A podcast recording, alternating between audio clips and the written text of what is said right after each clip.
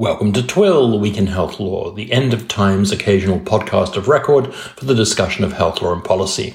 This episode was recorded on April 7th, 2021. I'm Nicholas Terry, a professor of law at Indiana University in Indianapolis. This is a special episode of TWIHL that introduces our new report, volume 2 of our COVID-19 policy playbook titled Legal Recommendations for a Safer, More Equitable Future. Support for this report was generously provided by the de Beaumont Foundation, the American Public Health Association, and the Robert Wood Johnson Foundation.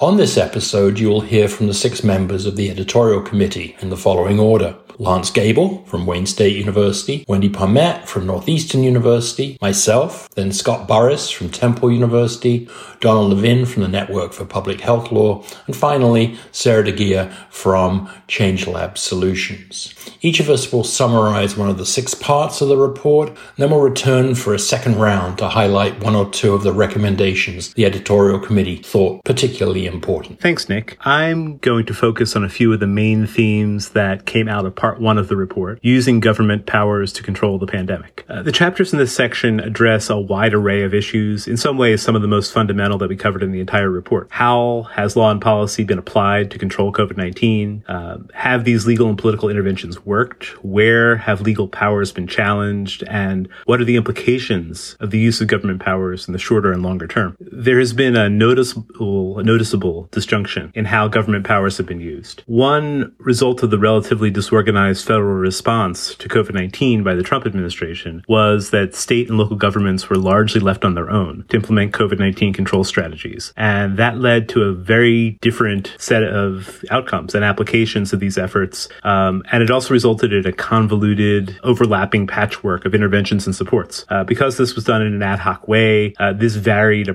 set of approaches meant that there were very different pandemic responses in different states with very different outcomes. The Biden administration has the opportunity now, in the short term, to implement a coordinated national strategy to respond to COVID-19. The American Rescue Plan provides uh, a start in this direction with a much needed infusion of resources. Uh, but beyond that, uh, if we look to the report, the authors discuss a number of immediate legal steps that would help to bring COVID-19 under better control. Renewed state and local orders, for example, to uh, be applied uh, to, to implement social distancing and community mitigation strategies when necessary. Standardized data collection and management strategies that can be employed at uh, in a consistent way around the country uh, bolstering social and economic supports in many different areas that where, where people need extra support, more robust guidance from CDC to have a more consistent and standardized response to various aspects, aspects of the pandemic, and also a concerted and deliberate effort to reduce racial and ethnic health disparities. In the longer term, charting the path to a safer, more equitable future requires several broad and interconnected efforts. Uh, first, clarifying the application of public health powers without curtailing them is is an important topic to address. Public health powers are quite robust, especially at the state level, but poor leadership and contentious politicization undermine their appropriate use during the pandemic in many places. Many state legislatures are now uh, taking steps to change the scope of public health powers, and they're they're taking deliberately so in some cases the wrong lessons from the contentiousness that surrounded state pandemic orders. It's fine to examine whether government powers were used appropriately during the pandemic, whether they were used equitably and transparently. Uh, but state efforts to strip away public health powers and to limit democratic participation in elections are seriously misguided and problematic. These efforts need to be resisted, uh, or they will undermine future public health responses. We need to in- also invest and modernize public health infrastructure, which has been underinvested in for many years. Uh, and we also need to continue to develop the capacity to have more robust data systems to collect, use, and manage data effectively in public health, uh, which which will allow for necessary undertakings like surveillance, tracking, and contact tracing with appropriate protections in place for privacy and data security and protections against discrimination and disparate impact. Uh, finally, there are two other essential themes that came up in the chapters to section one. First, uh, policies that provide economic, social, and legal support to people and also to institutions and businesses uh, to allow for them to comply with public health interventions interventions and community mitigation strategies are essential. Uh, these supports are also essential for mitigating disparities in health outcomes, which leads to one additional essential theme that came out of this section, centering equity as a key priority across policies that utilize government powers. Uh, this is important and necessary to allow for equitable responses to this pandemic and the next, and also to allow us to have a better, more equitable society in the future. If I could only offer one takeaway from part two of the playbook, it would be that governance, the organization and structure of governmental authorities, matters a lot. The divisions of power between le- levels and branches of government that characterize the American system of government can be a great strength, but it can also be a weakness. During the COVID 19 pandemic, we witnessed both sides of that coin. Federalism, for example, allowed states and localities to innovate and initiate badly needed responses, even as the federal government remained largely inactive during the Trump administration. But the division of responsibility between the federal government and the states and tribes also led to a fragmented and fractured response in which states competed with one another for supplies, tried to shutter borders, and engaged in a troubling race to the bottom that continues to this day. The Division of authorities also allowed federal and state leaders to evade responsibility and point to other levels of government as the cause of the problem. Traditionally, the states and tribal authorities have been the primary source for public health protection. But during a pandemic, which by its very definition cannot be confined to a single state or region, the federal government needs to be proactive. Only the federal government can provide the critical supplies and pharmaceuticals that are needed. Likewise, only the federal government can engage in deficit spending, which is needed to help individuals and businesses comply with public health orders and is critical to mitigating the inequities that pandemics magnify.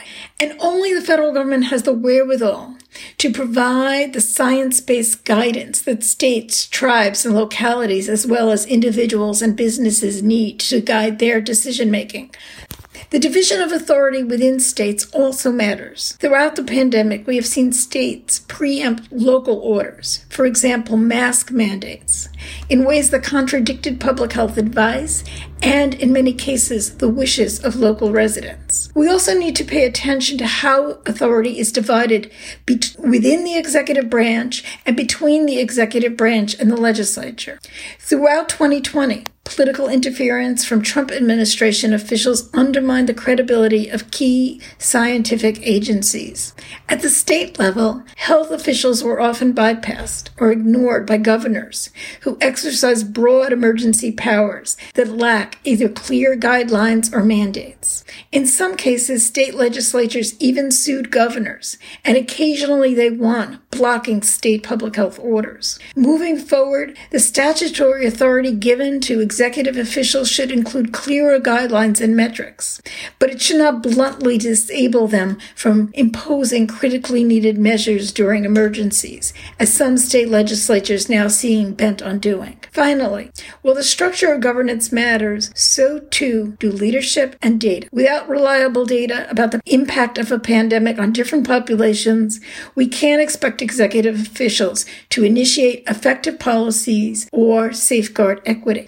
And without leaders who are committed to following the science and ensuring equity, we cannot expect an effective or just response.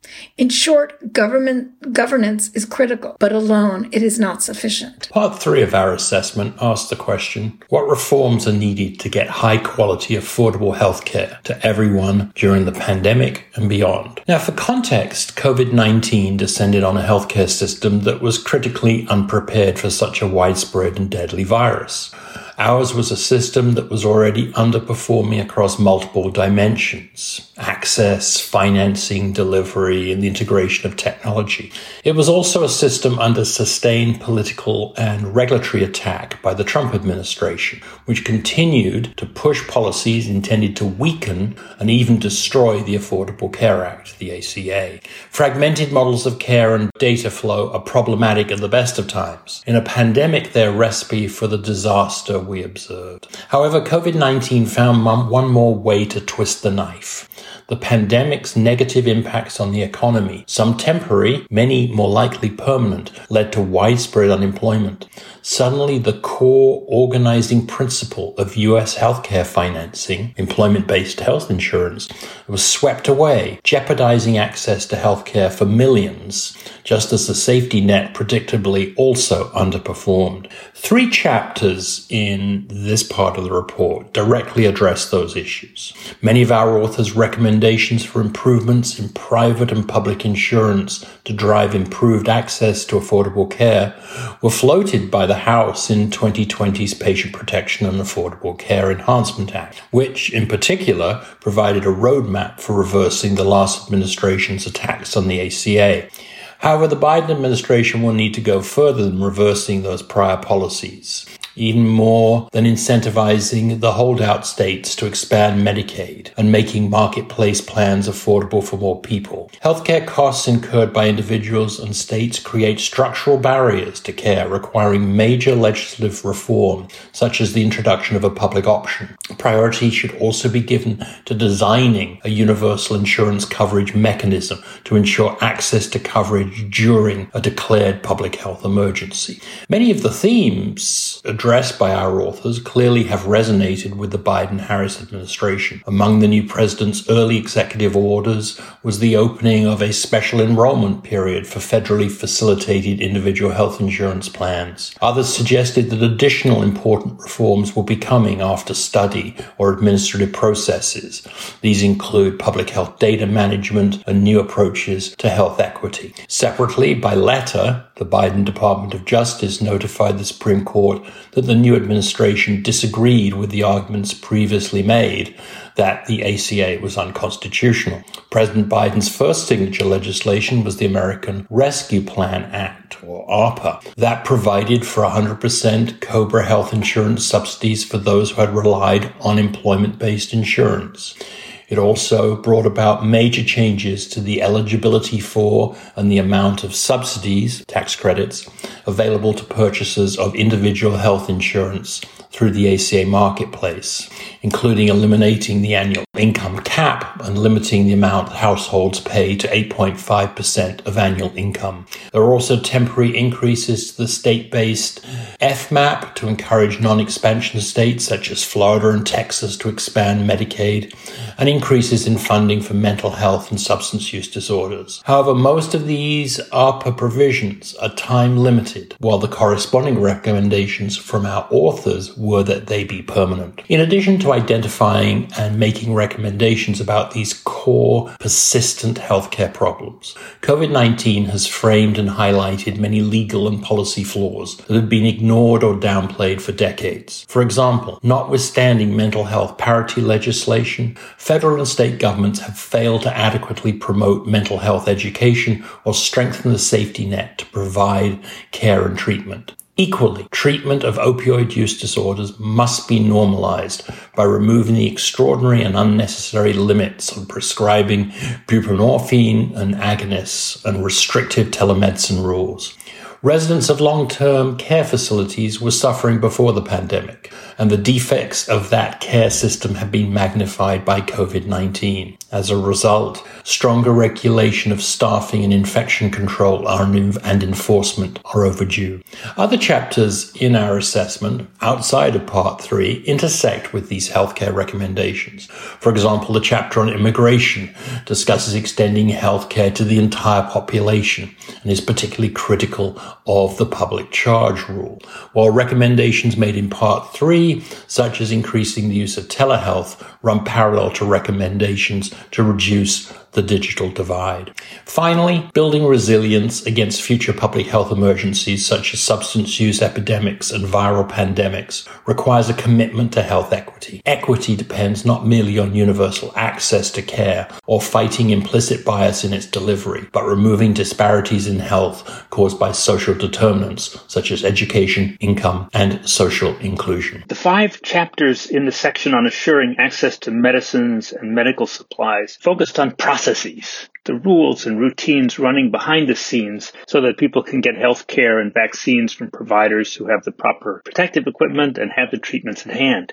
The FDA's regulatory actions got a lot of attention. Authors voiced concern about the emergency use authorizations, EUAs, that were so widely used. They make sense in an emergency, but they have the potential to become a bad habit. So, for example, that PPE makers uh, might lose the incentive to pursue full approval for their masks and and other products. Do EUAs get in the way of the ongoing studies necessary for full approval, or do they complicate post-market surveillance? So many EUAs were issued to foreign producers that CDC and FDA could not keep up inspections to weed out substandard and counterfeit stuff. Overall, FDA has managed vaccine EUAs pretty well, but we would still be worried about the way political pressure produced an, F- an EUA for hydro- hydroxychloroquine. Certainly, the Food and Drug Administration Administration should comprehensively assess its procedures, standards, and practices for EUAs when the dust settles from COVID-19.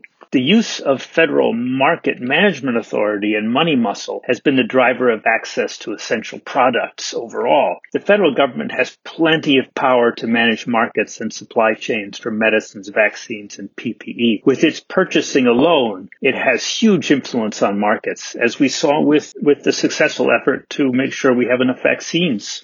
With legal authority under emergency law and the Defense Production Act, the federal government can use contracting, grants, loans, and even mandatory rulings to make sure that the raw materials and final products go where they are needed. But the key to using this power is management capacity. To sustain a, a nimble management response to a in a complex market, the federal government needs to perform advanced planning, monitor domestic production capacity and global supply chains, analyze markets to assess global availability, and create sourcing plans for every key need that might arise. The feds have to have competent and empowered bureaucratic staff to work out who needs to do what. I think things are looking far better on that front under the Biden administration, but time will tell. Behind the scenes, intellectual property law has a pervasive effect on research and equitable access to medical discoveries. We are now dealing with acute concerns about global equity in the vaccine market, for example. George Contreras, whose chapter in our first edition looked at a wide range of IP issues, focused this edition uh, on one big risk in a case called Association for Molecular Pathology versus Myriad Genetics, the Supreme Court ruled that genomic sequences are not patentable, but there are now active legislative efforts to overrule that case. We are seeing in COVID-19 the incredible value of open genomic science in producing tests and treatments and vaccines rapidly. More access and less IP friction, not the reverse, is what's best for everyone on this globe. Finally, authors continue to highlight the importance of practices that promote equity instead of inequity. Most states prohibit prioritization of access to scarce resources based based on factors like race or ethnicity, age, and factors related to social standing. But while this type of facially neutral framework seems ethically appealing and can be important to prevent overt forms of discrimination, it can also allow inequity to persist in resource allocation outcomes and even sometimes decisions.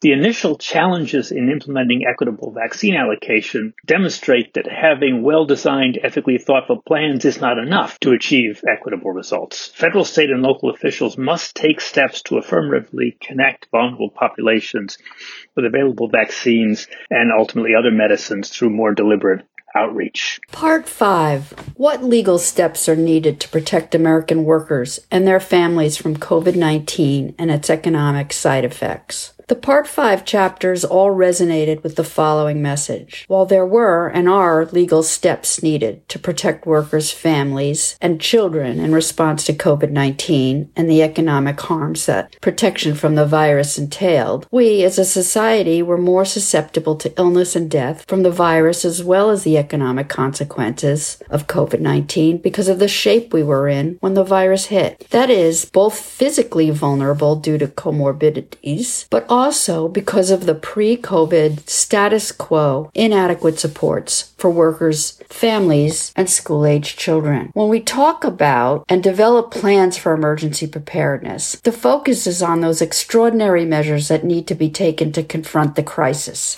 But COVID 19 has demonstrated all too clearly that the everyday protections afforded to workers and families are of foundational, vital importance for protecting society from economic ills and to protect their health in times of crisis. These chapters tell the story of those gaps in protection that left us unnecessarily and significantly more vulnerable. Part 5 looked at the need for worker job and safety protections, affordable housing, food security, broadband, and protections for vulnerable and at risk school age children. In every case, they tell us that with new or stronger law, these gaps can be addressed. Case in point, the chapter on housing was titled A Pandemic Meets a Housing Crisis. The lack of affordable, accessible housing put more tenants at risk and in need of rental assistance and protection from eviction and foreclosure, as well as from problematic housing authority policies. And health risks increased for the homeless, people living in poverty without access to supportive housing. Action by Congress to amend the Affordable Credit Improvement Act to increase tax credit allocations would go a long way to increase the supply of affordable as well as supportive housing. And both Congress and the state should legislate greater protections from eviction, mortgage foreclosures, and utility shutoffs to address housing insecurity. Food insecurity existed in the U.S. prior to COVID 19 and became more acute during the pandemic. It is clear that Congress must enact significant long term enhancements to the SNAP program. Children are reliant on schools for some of their basic needs meals, special education, and supervision. And children on the wrong side of the digital divide could not access broadband for remote learning, in part due to anti competitive state prohibitions on local broadband initiatives and insufficient subsidies to address affordability and increase access. Looking ahead, states should develop plans to maintain and prioritize in person education safely during public health emergencies. President Biden's new infrastructure bill would provide greater access to broadband for the populations without it. Workers, including essential workers before and during this crisis, had insufficient job protection. Workers without paid leave and sufficient and timely unemployment benefits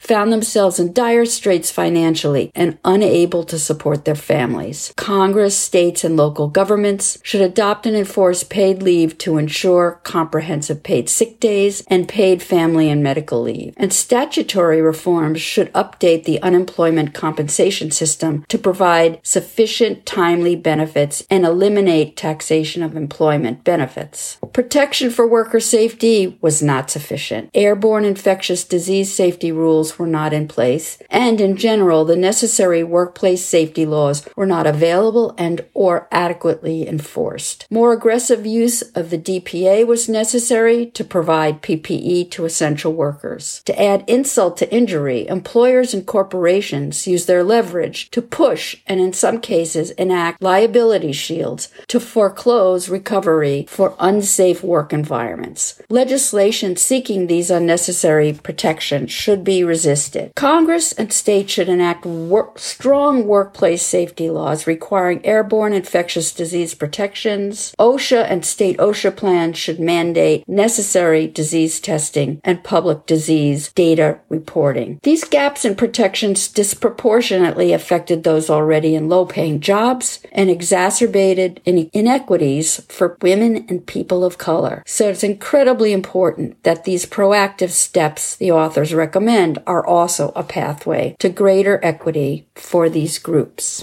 Thanks for having me, Nick. I summarized and focused on part six of the COVID legal assessment. The pieces that I found that were the most important themes in part six, which focuses on addressing racism and health inequities, were that most historically disenfranchised communities, including Black, Indigenous, people of color, LGBTQ folks, people with disabilities, immigrants, and people who are incarcerated face the greatest threats from COVID-19, including higher rates of job and housing loss, exposure to the virus, and ultimately death from COVID-19. The reasons in large part are because our laws, policies, and systems are inherently biased against those communities, and therefore they often don't have the resources and, to, and supports to protect against these threats. So as we think about the ways to assist communities in the short term, we need to cons- ensure that first of all, we have much better demographic data to truly understand the needs and gaps in services, care, and resources. Two, it's really essential that we start to remove funding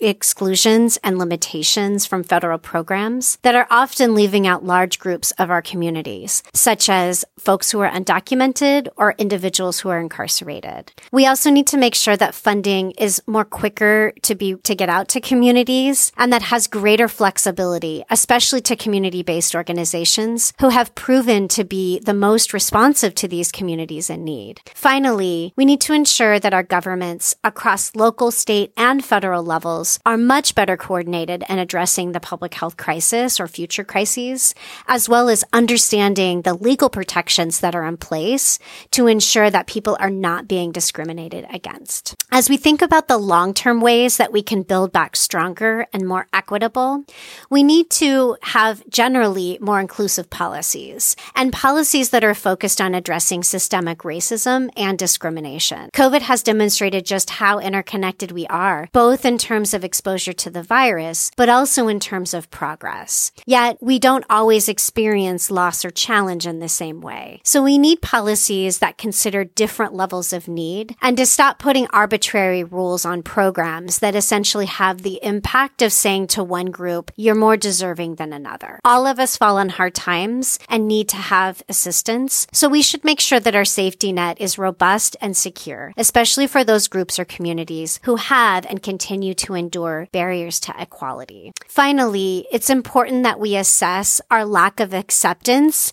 of basic facts in this country and really begin to address the lack of trust and connection among our communities. If we're not starting from the same place of understanding, we won't be able to find our way towards shared solutions and opportunities for change. So we really need to have build up our infrastructure of facts and work with communities and other messengers to be able to get that those facts out and have them be essential to our building back that trust. Now let's check back in for some specific recommendations. Uh, again, around the table. Uh, again, starting with you, Lance. There's so many great recommendations in the report, so it's hard to narrow it down to one or two to highlight. But I'd like to focus on two recommendations that, if implemented, could both improve and strengthen our public health system. The first recommendation I'd like to highlight is actually from the Improving Data Collection and Management chapter, uh, co-authored by Leah Fowler, Jessica Roberts, and our very own Nick Terry.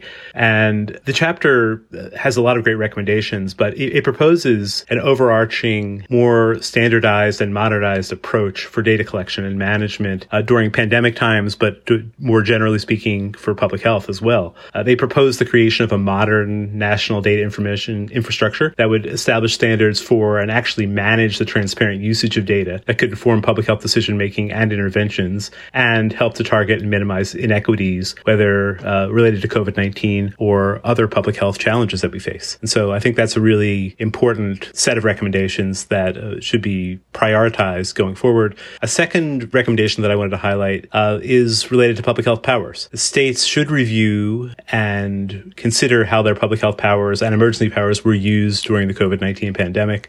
Some states may want to consider developing substantive standards to guide executive officials during public health emergencies and how they apply the powers for emergency orders. However, legislatures should not strip executive branch officials of their public health powers, as some states are now considering. This would be a travesty for public health and could seriously imperil future emergency responses. And so, examining public health powers, but uh, sustaining them as well and ensuring that they're there for when we need them in the future. If I have time to sneak in a third recommendation, I would also like to highlight some of the recommendations in Dawn Hunter's chapter uh, about the election cycle and uh, just to highlight the importance of protecting electoral democracy uh, because maintaining and expanding voting options during times of emergency like the COVID 19 pandemic, as was done in many states during the past year, is truly integral to a healthy society. The authors of part two of the playbook offered many important recommendations. Let me name just two of the less obvious ones. First, states should amend their constitutions to permit deficit spending during public health emergencies.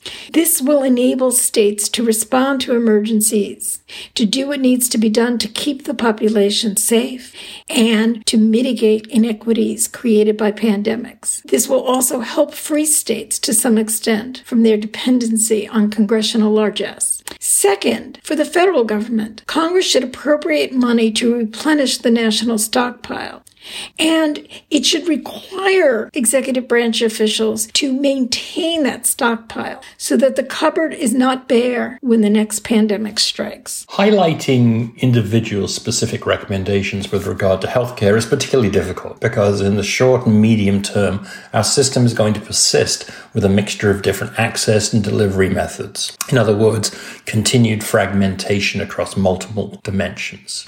At a minimum, therefore, our authors recommend that various provisions of the American Rescue Plan Act and other Biden Harris initiatives should be made permanent. Additionally, a recommendation that came from multiple authors is that the pandemic created a large scale experiment in the use of telehealth. Congress and state legislatures should comprehensively remove regulatory, financial, and technological barriers to the use of telehealth to deliver health, mental health care, abortion, and substance use disorder treatment services. Given the terrible experiences of the first year of COVID, we think that Congress and the White House should jointly convene an independent commission or task force to investigate the preparation for, the response to, and the inequities exacerbated by COVID 19. There was just so much that went wrong and so much that we need to do better the next time. That said, it's pretty clear across our chapters in the uh, access to scarce resources resources section that Congress should definitely reaffirm and make mandatory the role of the strategic national stockpile as the primary source for supplies required during emergency surges in demand. And it should institute a long-term funding plan for assuring supplies will always be commensurate predicted needs. If I can squeeze in a third one, we also recommend that Congress fund more research into sustainable forms of personal protective equipment, including biological N95 masks designed for sterilization and reuse. BARDA, the Biomedical Advanced Research and Development Authority, um, and DARPA, its Defense Department twin, could do a lot more than they have, a lot more successfully than they've been to support real innovation in the rapid production of PPE and should make sure that any innovation that they support um, is not a state secret, but part of the open science framework. What are the most important recommendations for Part 5? That is a very difficult choice. Should workers have sufficient work safety protections or enough job security to take time off for illness or quarantine or adequate unemployment compensation when out of a job? Or should lawmakers ensure that families have food or housing security? I would would start with those laws that make workers safer on the job and covered by paid sick days and family and medical leave, as well as sufficient unemployment compensation when needed. I start there in the knowledge that the enactment of laws to ensure housing and food security will take time. So step one would be to protect workers, giving them the opportunity to provide sufficient food and adequate housing for themselves and their families in the interim. The top recommendations that I would flag for this this report overall, all of the recommendations that the editorial committee pulled together are first data I think it's really important. We need to, as a nation, institute uniform, standardized data collection practices across the nation. And I would include that we need to have resources to help states and localities institute those best practices. Data is the way that we will understand the depth and the breadth of the problems as well as opportunities. Second, I would recommend that we focus on moving towards more comprehensive approaches to issues like immigration reform, reducing incarceration, and expanding access to health care. We're starting to see the Biden administration do some of those things, which is great. And I think we just need to take a step back and to really have a much more comprehensive and inclusive approach. And three, I would focus on ensuring that all of these policies are seeking to eliminate structural racism and discrimination, which are often embedded in our current laws and policies. So as a nation, we need to have a critical lens lens through which we view our future policies and their impacts in a way that seeks to redress racism and discrimination and definitely does not further it. So those would be the top recommendations that I would have. And I just wanted to say thank you so much, Nick, for having me and for the, to the larger editorial committee of the COVID legal assessment. Um, thank you for your hard work. And that was the Week in Health Law. My thanks to Lance, Wendy, Scott, Donna, and Sarah for being on the show. And also my thanks for being such wonderful colleagues to work with. The last year has been challenging for everyone, but I'm so fortunate to have experienced this particular silver lining.